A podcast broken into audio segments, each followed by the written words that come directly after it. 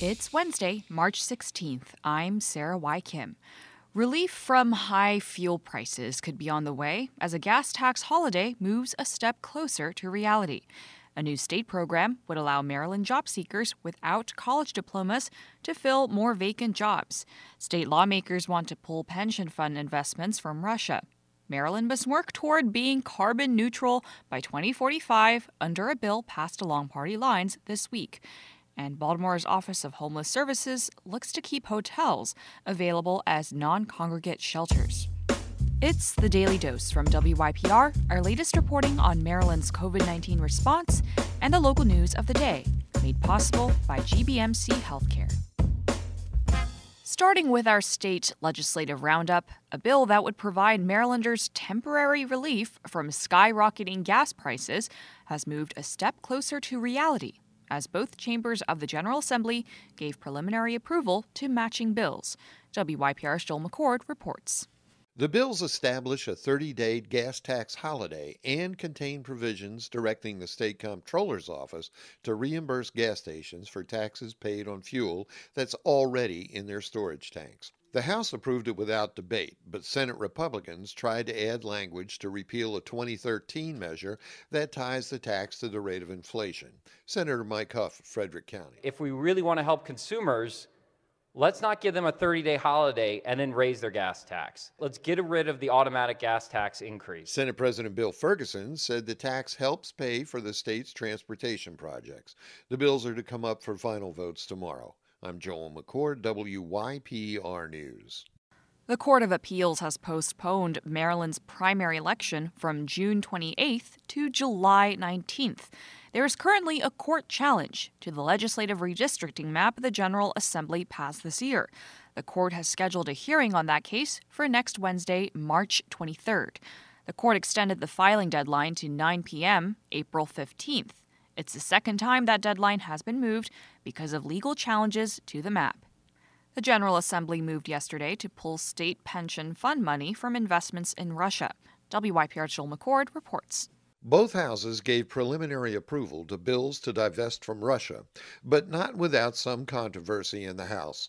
Delegate Mark Fisher, a Calvert County Republican, wanted a provision to pull investments from China as well, citing that country's treatment of Uyghur Muslims. But we also have this opportunity, ladies and gentlemen, to divest from a country that actually is engaging in atrocities that are almost unheard of. It's disgusting. Delegate Kirill Reznik, the Montgomery County Democrat sponsoring the bill, called the amendment a bad idea because no one had done the math on how that would affect the pension fund. We are focused right now on one thing on this bill, and that is Russia invading Ukraine. We are trying to choke off an invading force financially. All 47 senators signed on to their version of the bill. I'm Joel McCord, WYPR News.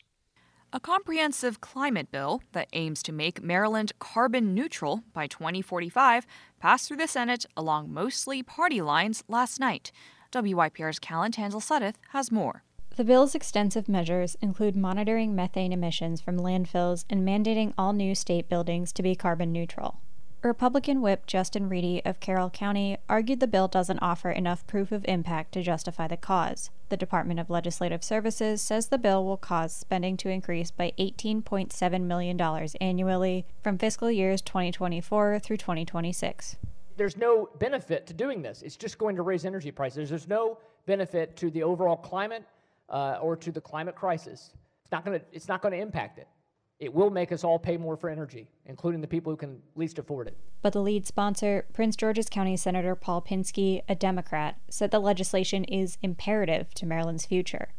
If we care about our future commerce, about our transportation and quality of life, we have to take these steps. Again, we can join that momentum forward or we can get in the way. The bill now heads to the House of Delegates. Callan Tansill Suddath, WYPR News. Maryland's COVID 19 positivity rate is at 1.51% as of this morning. The positivity rate went up slightly on Tuesday, but is edging back down. Today's rate is still higher than Monday's by about 0.1%. 215 people in Maryland are hospitalized due to COVID, which is 10 fewer than yesterday. Governor Larry Hogan announced a program Tuesday that would make people without four year college degrees eligible for more state jobs. Callan Tansill Suddath reports. The partnership with DC based nonprofit organization Opportunity at Work will market state roles to people skilled through alternative routes, a group Hogan has dubbed STARS.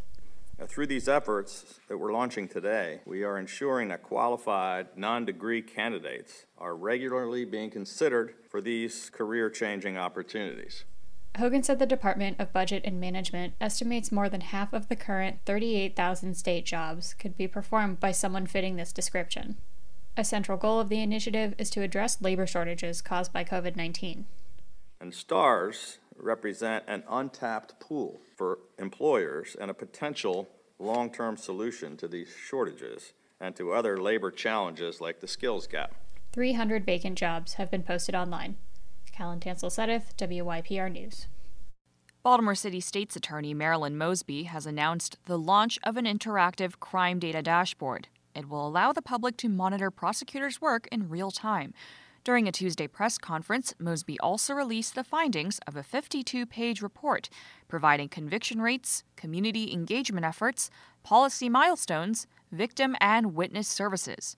Mosby, who is facing federal indictment, had no comment on her reelection plans. Lexington Market will receive $4.9 million in federal pandemic relief funding, Baltimore officials announced today. The money will go toward redevelopment costs. WYPR's Emily Sullivan reports.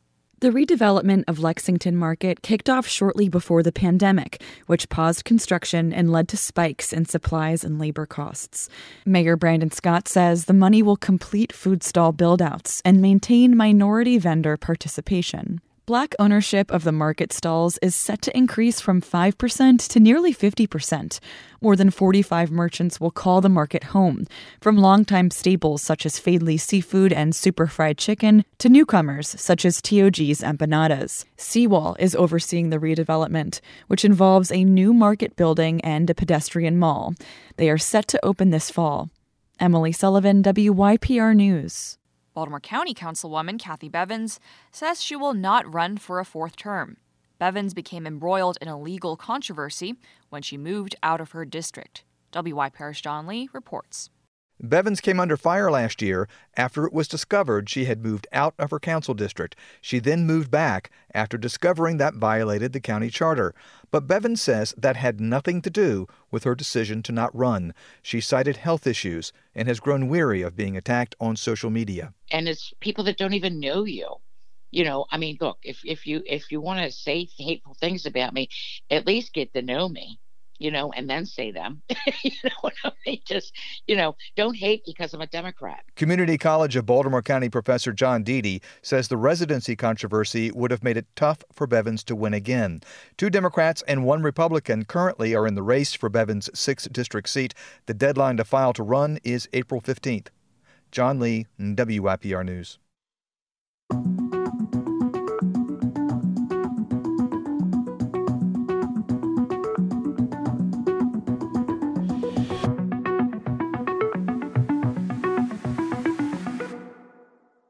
Baltimore City repurposed several hotels as non congregate homeless shelters during the pandemic. While emergency restrictions are lifting, the city will continue to use hotel shelters as a resource going forward. The Marriott Fairfield Inn by the Baltimore Shot Tower is one of five hotels that have served as non congregate shelters during COVID. Known as Pinderhughes Women's Shelter, there are 145 rooms one for each resident. Stacy Walton is the director of this shelter. She says no two days are the same, but her regular duties include making sure all the rooms are clean, connecting residents with health resources, and tasting the food the residents will be eating. But I make sure that they don't eat anything that we wouldn't eat. Um, so we take pride in that, making sure that they have um, that they have warm meals. Lunch on this day is turkey sandwiches and chips. Breakfast was sausages and boiled eggs. Walton says residents usually take their food up to their rooms, and they try to maintain certain pandemic guidelines. There's a four person limit in the elevator, which means a bit of waiting for the residents who stop and talk with Walton. One of them has good personal news. I'll be leaving soon. I know, I heard. I met with the case. Walton says she tries to create a sense of community for the residents. Just because you're homeless doesn't mean that you can't be able to enjoy. And so our number one priority is safety, but we try to make sure that they feel whole while they're here. Every week, they gather for town halls in the lobby where staff can address questions or concerns about the shelter. Bingo, karaoke, we do movie nights, we do football Sundays. Um, for holidays, we try to have big meals like um, Easter, Thanksgiving. They also celebrate birthdays each month. There's cake, and they vote on a resident and staff member of the month who win gift cards and certificates. They also have what Walton calls a wall of fame photos of former residents who were able to get rehoused pasted on the windows. This isn't the conventional model of a shelter. Before COVID, the city relied on congregate shelters, where people share bathrooms and sleep side by side. Irene Agustin, the director of the Mayor's Office of Homeless Services, says those traditional shelters aren't going away. But when it comes from a, you know, having to deal with a public health crisis, congregate is not the safest mm-hmm. um, way to do it. Angela McCauley is the Emergency Services Coordinator at the Office of Homeless Services. McCauley says there was an increase in shelter referrals when COVID first hit Maryland, and that's probably not a coincidence. She says that there are more families and women seeking shelter too. Impact of people uh, being unable to work and have, you know, secure employment or you know some form of uh, income, so they're unable to be able to, you know, keep a roof over top of their head. Baltimore Mayor Brandon Scott announced last month that the city is purchasing two hotels to use post COVID, using about $45 million in American Rescue Plan Act funding. The five hotels currently operating were supported through FEMA money, set to expire in April. Agustin says the hotels will be closed in a phased process. We don't want to return people to the street in a very jarring manner. Uh, we have to be very thoughtful in terms of being able to focus on rehousing, being thoughtful in terms of our capacity. About 2,200 people were experiencing homelessness as of January 2020, according to the city's latest data. Agustin says she believes that since then, that number has gone up. The great challenge lying ahead for her office is moving more city residents out of the cycle of homeless shelters and into permanent housing.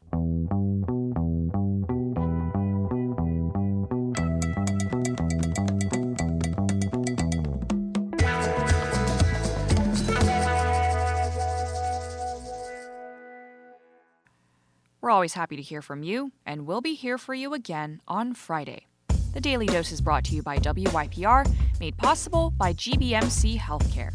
Big thanks to my news team colleagues Rachel Baye, John Lee, Joel McCord, Emily Sullivan, and Callan Tansill Suddath. Our digital content director is Jamila Krempel, and our general manager is LaFontaine Oliver. The executive editor of the Daily Dose is Danielle Irby. Stay healthy, stay sane, and stand together. I'm Sarah Y. Kim. Thanks for listening.